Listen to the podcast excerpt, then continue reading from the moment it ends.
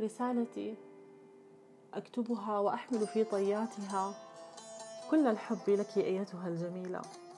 واعذرني أيها الرجل فكلامي اليوم موجه لهن فقط. لتلك السيدة التي تملك داخلها تلك الروح التي تستحق كل الحب والسعادة. فهي دوما جميلة. تنتظره بلهفة ليدخل عليها من ذلك الباب.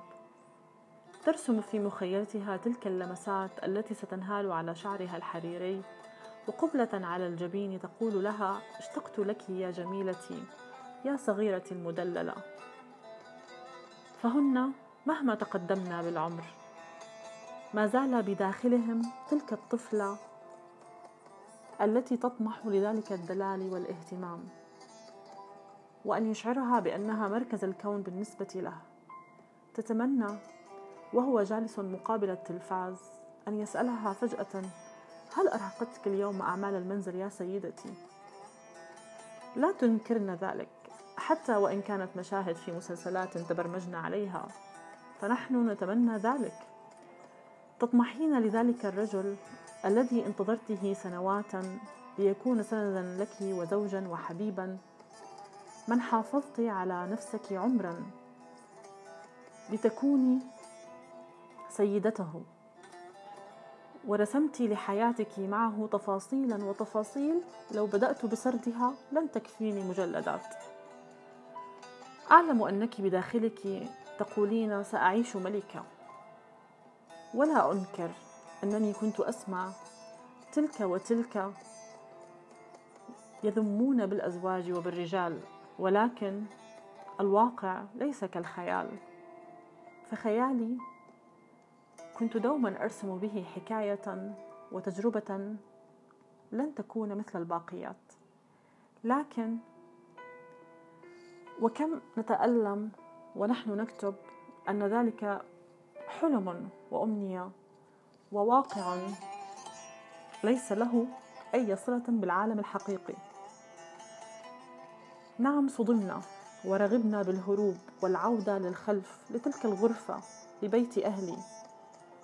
وددنا فعل ذلك ولكن المجتمع والعائلات كيف تهدمين بيتا لتفاصيل تافهة؟ فهو محترم.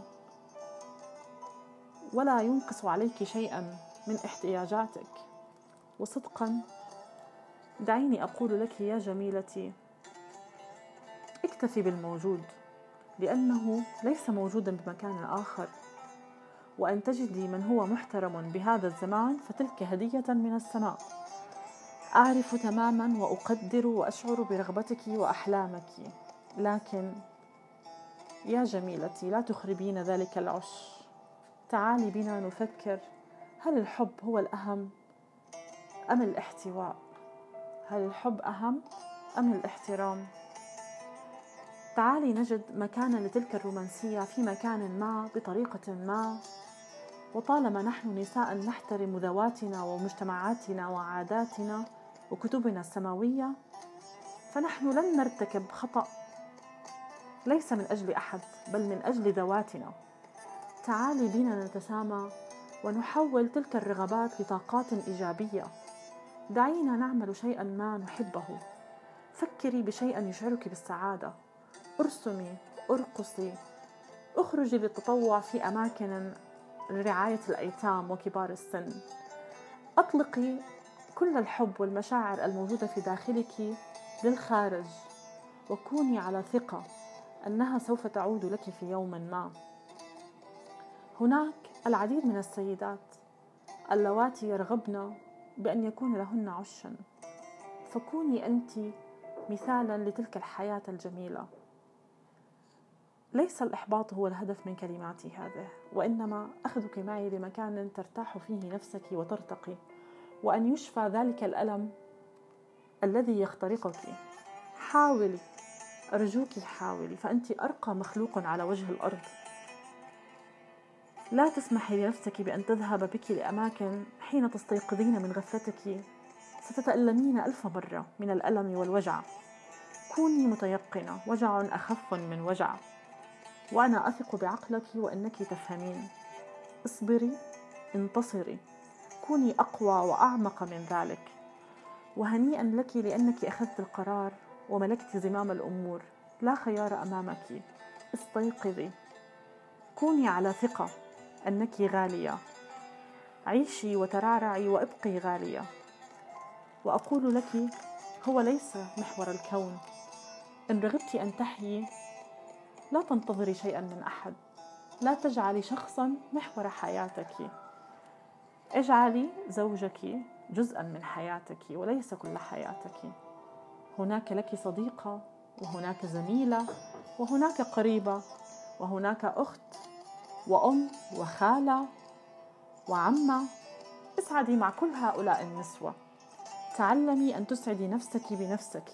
لا مانع من خروجك بمفردك لاحتساء القهوة. لم لا؟ اذهبي.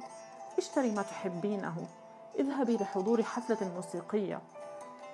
ادعي نفسك لعشاء فاخر. وبعد كل هذا أضيفيه لقائمة حياتك لكن ضمن المعقول. حتى لا تنهاري يوما لو رحل عنك لأي سبب ما. هذا ما يريده الواقع وهذا الأصلح والأسلم والأقل وجعا. وهذا ما تريده أيها الغالي على قلبي. لذا حسنا سأفعلها. سأفعل ذلك من أجلك يا قلبي. فأنت من حملتني طوال العمر. وأنت في داخلي وأنا في داخلك. سأستمتع وسأدعها تمر.